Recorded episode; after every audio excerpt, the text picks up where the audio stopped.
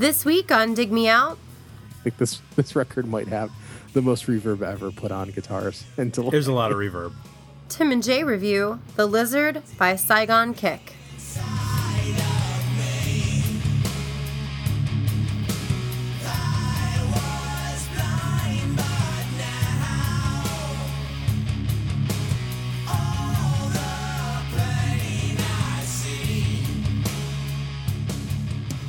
Hello and welcome to another episode of Dig Me Out.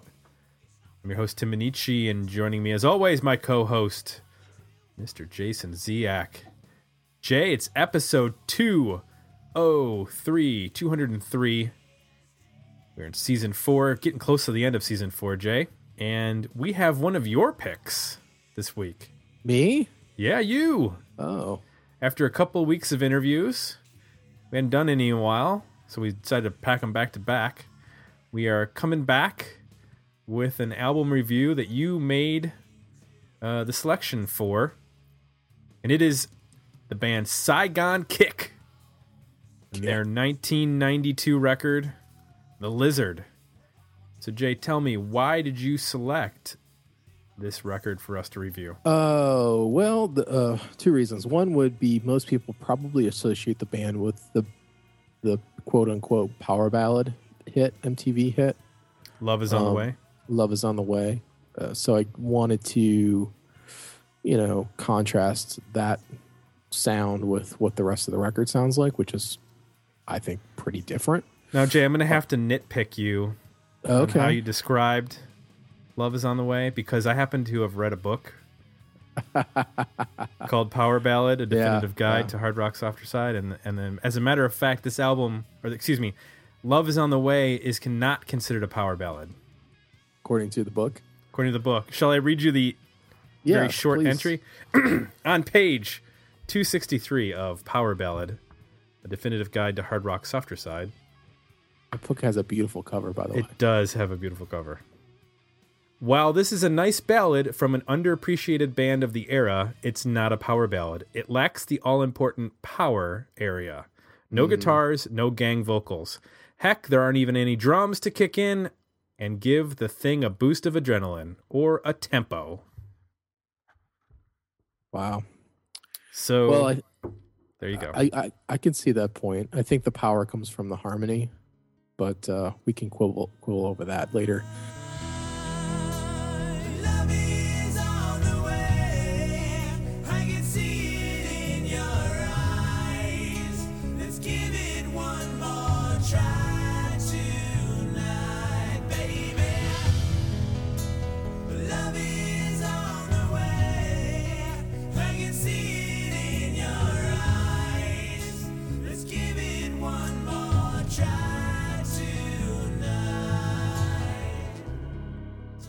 The other reason I picked for the record was they were always one of those bands out of the late eighties kind of hair metal scene. They would they got press in that type of media and associated with those kinds of bands, but they were also kind of whispered about, and I think there was some hope that maybe they were going to be the next big thing. You know, gonna they were going to be one of the bands to change music. I'm trying to think of some others.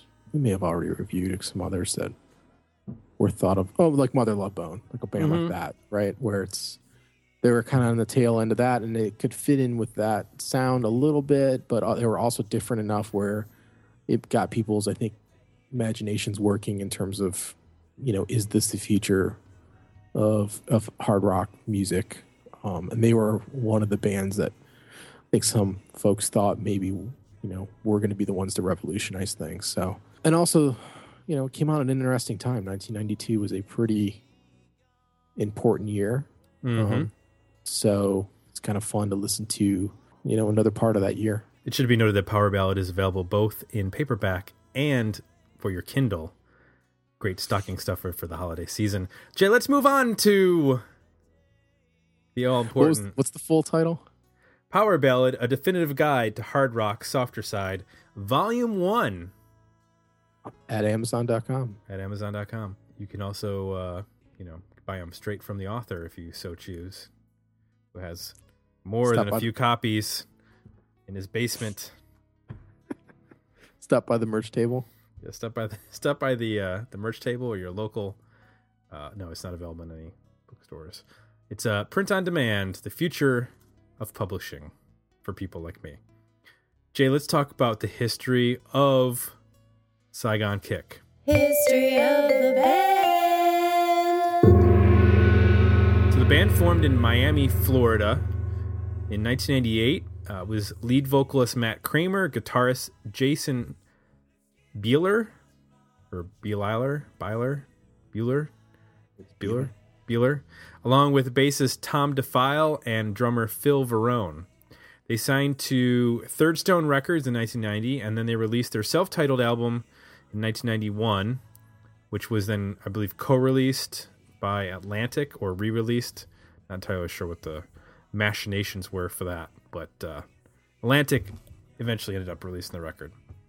They went immediately back into the studio to record their second album, The Lizard, which we are reviewing, which was released in nineteen ninety-two. The album, which you mentioned, Jay, spawned the uh, biggest hit single, uh, Love Is On The Way. I think this album actually got up to number eighty on the Billboard chart, and it sold over five hundred thousand copies, uh, according to the Wikipedia. So just before starting the tour for this record, bassist Tom DeFile was fired. He was replaced by ex-Cold Sweat bassist Chris McLernan. Remember Cold Sweat, don't you, Jay? I don't. Me neither. Uh, they actually went to Sweden to record their third album, Water, in nineteen ninety-three. During the recording, uh, Matt Kramer became disgruntled with the direction of the band. Uh, he Both musically and stylistically, he argued that there were financial issues with the band and tensions reached a boiling point, at which point he left the band mid-session and returned to Florida. With Kramer gone, Bieler decided to take over all the vocal duties, in addition to playing uh, guitar, all the guitar, I guess, on the record. They finished up the record in Tampa.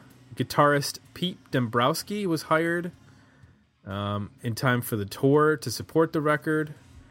And after the release, Atlantic dropped the band in nineteen ninety-four. A year later, the band signed to C M C International, and they released their fourth album, Devil in the Details, later that year. In nineteen ninety-seven, the band attempted a reunion with Matt Kramer on vocals. Uh, Phil Varone had left the band at that point, was replaced by drummer Ricky Sanders, not former Washington wide receiver Ricky Sanders, different Ricky Sanders.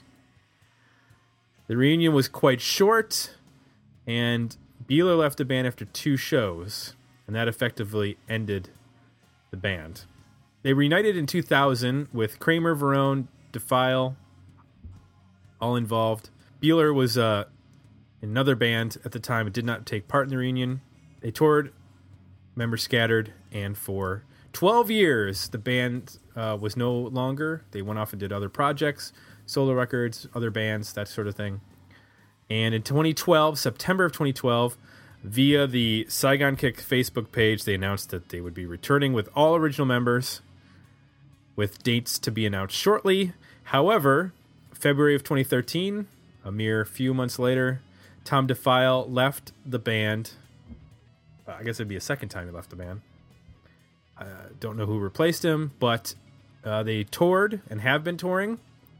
And in November of twenty fourteen, which is now, they have started discussing uh, the possibility of starting to record some new music. So there you go. That's the history of Saigon Kick. And if you'd like to suggest an album for us to review, please head on over to our request review page over at dig me out podcast dot com. Jay, we got one piece of Facebook feedback for this record. Do you want to take a shot at who get, who left it for us? Chip. You are right. Chip Midnight chimed in. He said, I saw Saigon Kick open for Rat at the Cleveland Agora just before their debut came out.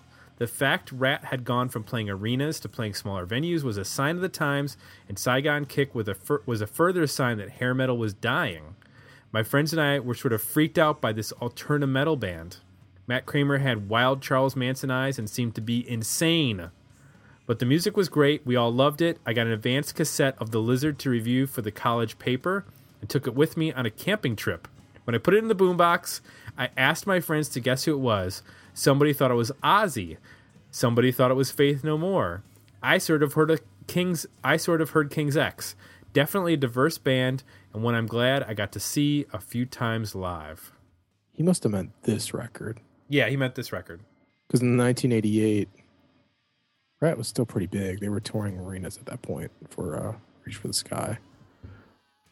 nineteen ninety-two now, yeah, they weren't, so. Yeah, that makes sense. Because that's what the first Saigon Kick record came out in eighty-eight. No, it came out in ninety-one. Oh, okay. So that's possible. Okay, yeah. By ninety-one. Yeah, that eighty-eight, eighty-eight, eighty-nine tour was probably the last big tour that Rat did. Yeah. So let's talk about what worked and what did not work for Saigon Kick's The Lizard. Jason, you were the one who suggested this record. I'm going to start out with one thing that did work for me on this record. And I'm going to uh, talk a little bit about what Chip just mentioned, which is the diversity of hearing uh, different bands. He, they mentioned he mentioned Ozzy, Faith No More, King's X. I heard yep. those bands. I know what he's talking about. I uh-huh. also heard some a bit more, I guess you'd say, diverse influences. Mm-hmm. Uh, when I listen to a song like God of forty-second Street, I hear a, a slight Beatles influence. And then it uh-huh. turns out that on the Japanese release of this record, they included a cover of Dear Prudence. So that made sense to me when I read that, because I can yeah. hear them dipping back into some of that like mid-late period Beatles.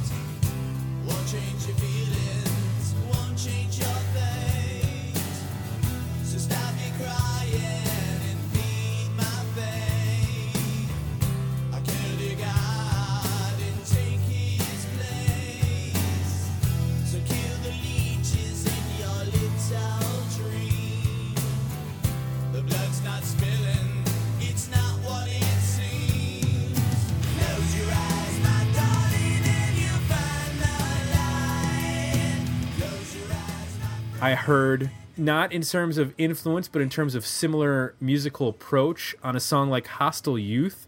It reminded me of some of the heavier Mother Love Bone tracks. And you mentioned Mother Love Bone.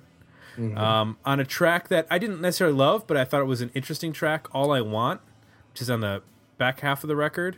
It mm-hmm. kind of reminded me of like a Porno for Pyros uh, song. And then it also reminded me a lot of that Filter Take a Picture song, which wouldn't come mm. out for several le- years later.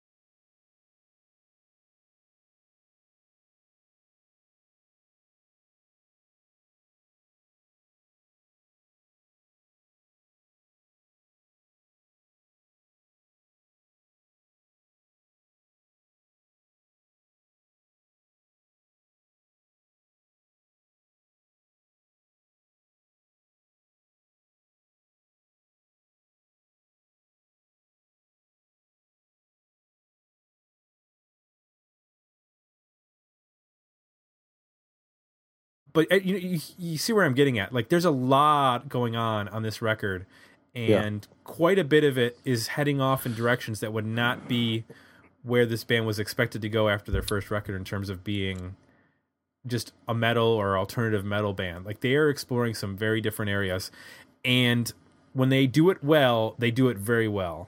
Hostile Youth, God of forty-second Street, those are very cool songs that maintain, I guess you'd say, the Saigon Kick sort of sound, uh, more so than All I Want does, which has a mellower take than, or much more mellow take than a lot of the record.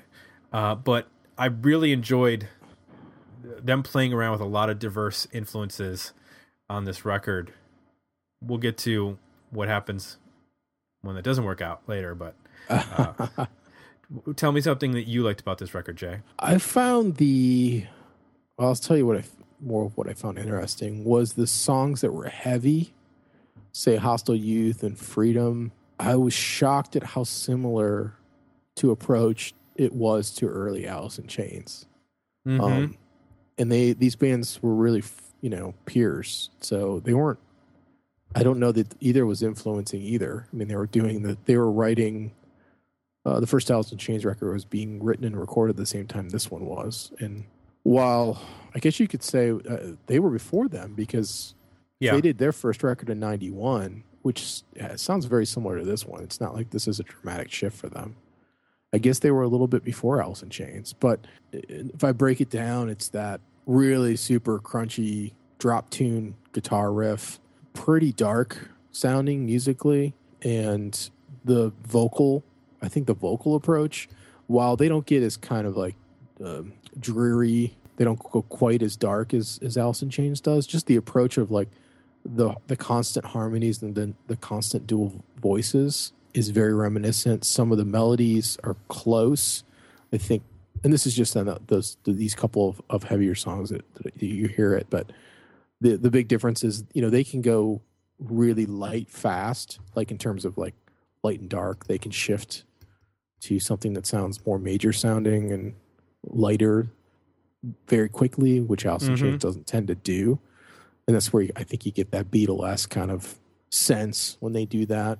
You know, they it's mostly a single guitar um, double tracked, which a lot of the early, you know, Alice in Chains stuff was. And, you know, I, they've layered things a little bit more since then, but for the most part, you know, it's one guitar player. It's the same format, you know, one guitar player, one bass player, singer, drummer. Drum wise, it's somewhat similar to how the, uh, the drums are in Alice in Chains. I think the one of the big differences is just overall, I think um, Saigon Kick sounds a little thinner. Mm-hmm. Um, there's just something missing there rhythmically. Uh, potentially, maybe it's the bass, but there's something missing there that, that feels slightly thin or hollow as compared to Alice in Chains. But I was just really shocked at how how close it was, um, which I found really interesting. Um, you know, the, both these two bands had a similar story, you know, guys who came out of that eighties metal scene and were trying to do something different. Um, were recognized early on as being, you know, potentially revolutionaries in terms of, you know, this this genre.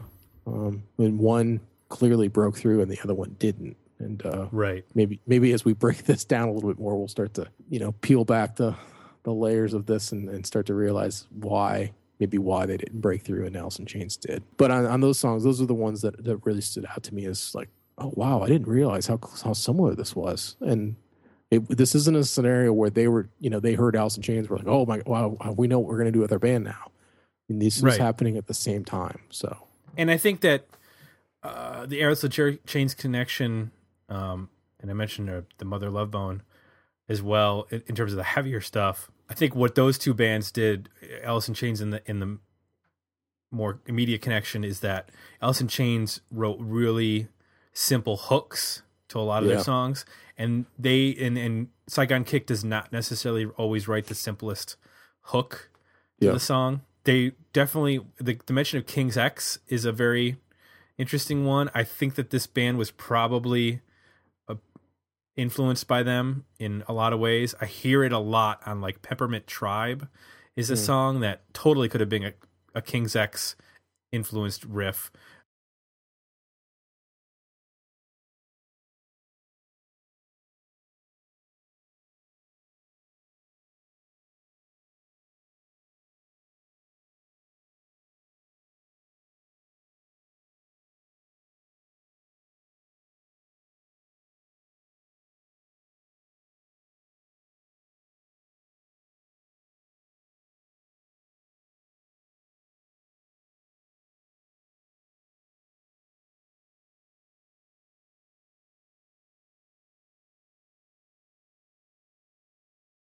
It just has that like stomp beat to it that kind of reminded me of King's X. And I, I think that they do a good job of of taking the heft of metal, of eighties metal, but as you mentioned, like sort of doing it in a way that's the same way that Alice in Chains did, where they're they're they're t- it's a different take on it. It's a darker take, and I guess where you, that's where you get the alterna metal sort of yeah. tag. So it's not cheery, and a lot of these songs are. They remind me of um, the uh, the Subhuman Race album by Skid Row. Like mm. this is a band that's starting to write some very like political and um, social, a lot of social commentary going on in the lyrics. And I'm not talking about like the more, I guess, generic stuff. Like they're digging in a little bit deeper. Matt Kramer is, yeah, is, is doing a little bit more uh, than you would expect on an, a quote unquote, you know, hair metal album. Yeah. At the same time, then some of the stuff. Well, here, the, in terms of what I didn't like, I think that the fact that they're willing to take chances leaves some of the more generic, I'd say, like rock songs a bit behind. Um, like, for example, All All Right. Mm. When I hear that song, it just sounds like they were writing an, a, a Guns N' Roses song. Yeah, I had the same thing. It, it doesn't have any personality to it the way that the other songs do. It just sounds like a carbon copy of... Yeah, and it's like missing that crucial second guitar that makes Guns N' Roses Guns N' Roses. So you sort yeah. of have this the Slash riff without the Izzy riff, which yep. is kind of boring.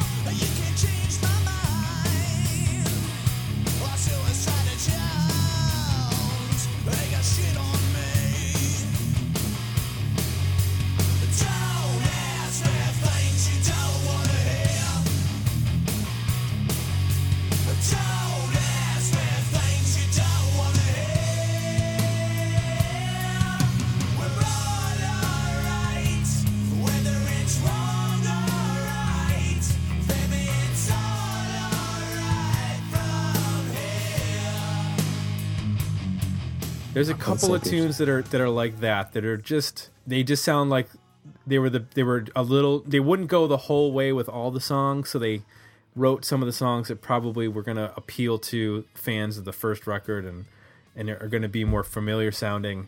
And then there are a couple songs that are just I don't understand.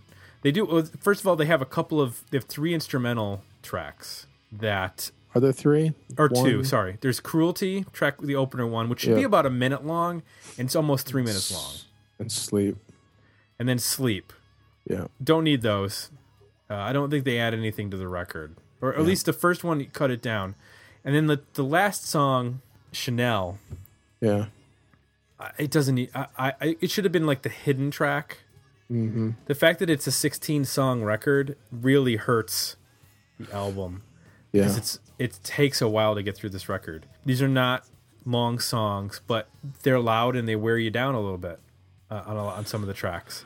So I found myself really liking the first half of the record and then getting into the second half of the record. Basically, after Love Is On The Way, I, I was not a huge fan of the second half of the record. World Goes Around is an interesting song. I think it's the highlight of the second half of the record. It felt a These, little like uh, the Cult Sonic Temple. Yeah, yeah, that's a good that's a good comparison. I was trying to think of who it sounded like, but it has this big epic feel with these interesting dynamics going on in the, in the song. Yeah. Um, that a lot of the tracks are, and it's a bit longer. It's almost five minutes, but I don't mind them expanding the song a little bit if they're gonna do something more interesting. Yeah, uh, like they do on that song. So it's a, it, this is really an album of two halves for me. The first half, pretty much. After the first song, I, I like everything. My Dog, you can get rid of that song. But uh, Hostile Youth, Feel the Same Way, God, forty-second Street, Peppermint Tribe, Love Is On The Way. Those are all good tracks. And then it just starts to, I feel like the quality control starts to go down, which is going to happen on a sixteen-song record. And um, Yeah, it's it's a it's a schizophrenic record. Let's put it that way. Yeah. What do you think of uh, put you in spot here, but Missus Jones, specifically the chorus in that song? How did you feel about that? It kind of reminded me of, it was a very like, I don't know, it sounded like uh, could have been like Bullet Boys or something. Oh, okay. It just had this like very traditional sort of eighties metal feel to me. Um, okay. I thought the chorus really showed the power pop aspect of the band. And there's moment that's the most, to me, the most blatant. Well, maybe Enough's Enough is a better. Uh, yeah, and there's there's some Extreme, the band Extreme. There's some moments like mm-hmm. that on here too. That's that's the comparison I had um, for this song was that band. But it also revealed, you know, the power pop aspect of this, and you mentioned the Beatles, obviously, yeah. which is a huge influence in what they're trying to do from a harmony standpoint. And you hear other moments in the record, you know, kind of tip their hat to that or bring that element to the forefront. At this point, when I was listening to the record, you know, the forty-year-old me trying to figure this out, I was struggling with those parts. Part of me really liked that idea, especially, and even like a song like Chanel, had they not done it as like a cheesy, you know, genre jazz song, but actually tried to do it as a rock song. And then and maybe embraced some of that, the power pop side of them a little, themselves a little bit more. I can't help but wonder if that wouldn't have been more successful, being mm-hmm. that they, you know, that they they had definitely had aspects of that already down, vocal, especially vocally. But then again, what made them unique was the combination of that with the heavier stuff. So maybe, you know, the material that was the tuned down riffs with that type of vocal approach over top was where they needed to be. And then there's all this stuff sort of mixed in the record that I think you you've been hitting on, you know, things like in six eight time and acoustic-y kind of strummy things and um, just, you know, instrumentals and just stuff that a little bit of, almost like All I Want, I thought had like kind of a U two feel. Remember that song, track twelve. Mm-hmm. Um, so they go into these, all these other areas that are maybe outside of that formula of, you know, heavy riff, power pop, y harmony over top, and maybe those are missteps. I think, though, now that's the perspective I have. I think, though, that at the time I had the record, I tended to like the stuff that was a little less heavy. I don't know. I think it connected with me at that time a little bit better. I didn't quite get the heavy stuff yet. I wasn't there yet. From a, not that I didn't like heavy music, but I didn't quite get the really simple, like, tuned down single guitar riff. You know, um, it seemed it's it seemed a little thin for me, right. Even though it was heavy. So I tend to like the stuff that was more layered and lusher sounding.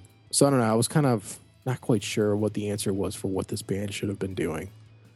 There's there's a lot of good ideas here and a lot of cool stuff, but I'm not quite sure what the answer was. Well, clearly they were evolving and they didn't exactly know where they were going, I guess. Mm-hmm. Can you shine some light on the first record? Because I haven't heard that. Is it much more like streamlined and straightforward as compared to this record, mm. or are they dabbling in some? It's pretty similar. Okay, it's, it's probably I'm not as familiar with it as this one and the one after it, but it's it's not dramatically different. Um, it's still got the heavy riffs. It's still got sort of the experimental alterna, Jane's Addiction-y sounds here and there. But it also slips into the power poppy kind of Beatles-esque harmonies. And so I think it has a very similar kind of flavor that this record has. I don't think it's dramatically different. There's a little, probably a little less reverb. I think this, this record might have the most reverb ever put on guitars. And to There's like, a lot of reverb. Yeah. that And that was, uh, you know, one thing now that I just, it makes it very hard to appreciate the record. It's like, geez, you know, uh, there's one that's kind of got a punky kind of feel to it. Body Bag. It's yeah. got a really kind of heavy riff. It's got, I think, what they're, you know, kind of going for a punk attitude. But it's so delayed and reverbed out that it has no immediacy. It has no, you know what I mean? It doesn't feel close to you or intimate or in your face. It feels like it's in a cathedral on the other side of the, the neighborhood. You know? It's like, it's a you know little I mean? ridiculous because I think it, they're trying to be all like super serious. Yeah, and he's singing like all low and barking and, it and, out. and the production doesn't enhance it. I mean, it just it, the production is actually complete opposite of what you would want. Right. And I think the production is what holds the record together in in one in theory, right? If you if you wash everything with that heavy reverb delay, you um, you know, do the harmony vocal on every song, and really just kind of approach everything with the same, you know, heavy-handed production techniques, it all starts to, like, on the surface sound the same. But I think as we found, when you dig in, you actually analyze the types of songs and, you know, what they're doing at the heart of the material, it's actually pretty different. And then the production suddenly becomes an issue, you know, because it's not true to what they're intending to do. Right. If that makes sense. No, I, it does. Yeah. It does. Sort of like just try to wash. They try to whitewash all of the material um, with the same production. It, it doesn't quite work. I, I feel like... Uh... Like they probably recorded the record and then just somebody just as just over the whole record just dropped this massive reverb. Yeah. Over the whole thing. Yeah. Um, so let's talk about overall reviews of this record. Uh, worthy album, better E P, decent single. What is your rating, Jay, on this record that you brought to the table? Oh, it's so hard. I mean, I think that I'm at the point where there's some songs on here that I have an attachment to because I used to like them a lot, and I'm having a hard time figuring out if I'm responding to them now because I generally still like them or just or I'm familiar with them. You know what I mean? Right. Um, so uh, I, I think Love Is On The Way is, is a brilliant song. I think it's, you know, it's placed mm-hmm. right in the middle of the record, and it's it's just really well executed in terms of it's so... restrained if you think about it, and you even described it. I mean, there's no bass on it. The drummer barely plays. Like he hit does like a couple tom hits in the chorus and like uses mallets on a cymbal. Uh, it's really all about the songwriting and the harmonies. That's what makes that whole song work. I wish they could have taken that restraint and applied it to a handful of the other material on here. And I think they probably would have had a, a really, really good E P. Um, so, you know, I think from a material standpoint, it's, it's probably an E P territory. It's certainly, I mean, sixteen songs is ridiculous. You're not going to get, there's no way you're going to have an album, a solid album of sixteen songs. I don't care who you are. I'm probably at a, like a five or six song E P. I'm in the same ballpark. I'm, I would say that there are six really good songs on this record. And then there, you start to get into some stuff that is just okay to mediocre, and that's probably six more songs, and then there are probably four songs that I could do without. So if I was feeling generous, I'd say this is a twelve song record, uh, but I really it's a six song E P for me. So we're in the same ballpark, but I think it's worth checking out because it's in that weird early nineties period where, you know, this was a band that was signed very late in the game in terms of being a, a quote-unquote hair band, but they really mm-hmm. weren't. They were an alt, they were a metal band with some diverse influences. So it represents this sort of weird crossover period where yeah. bands were trying to basically appeal to, you know, those eighties metal audiences while also trying to write some stuff that was probably more indicative of where they were at musically. Yeah. Um, so it's a it's a transitional record, and it's an interesting one. So they were like uh, the first record was very much a uh, critic's darling. You know, it was in Hit Parade or maybe even like a Rolling Stone, like you would see. You know, it buried in the back of the reviews, and it mm-hmm. would get four stars, and the, whoever reviewed it would be super excited about it. But commercially, it didn't do anything. So there was always that. I think that's where that potential, that sense of potential, came from. So it was like the reverse Brian Hoyer. Brian Hoyer is not the critic's darling. He's the fan favorite. Oh. He's the working man's Q B. That's a whole other discussion. All right. Well, Jay, that's our take on Saigon Kick, The Lizard. If you like what you heard, please consider leaving us some positive feedback over at iTunes. Of course, you can suggest an album for us to review. We won't get to it until twenty fifteen because we're all booked up for the rest of this year. but head on over to dig me out podcast dot com and hit up our request a review page to do so. We only have, I think, three more reviews left to do this year, and two of those are going to be requested reviews. So they got them in at the wire. Some good stuff. I, nice. I, I'm going to tell you that right now. It's going to be a fun year to finish out. So, as always, for Jay, I'm Tim. Thanks, everyone, for listening, and we'll be back next week with another episode. Dig me out. Only one world stands, and that's all of us. Join the conversation about this episode at dig me out podcast dot com, where you can find links to our Facebook page and Twitter feed, as well as links to our request a review and merchandise pages.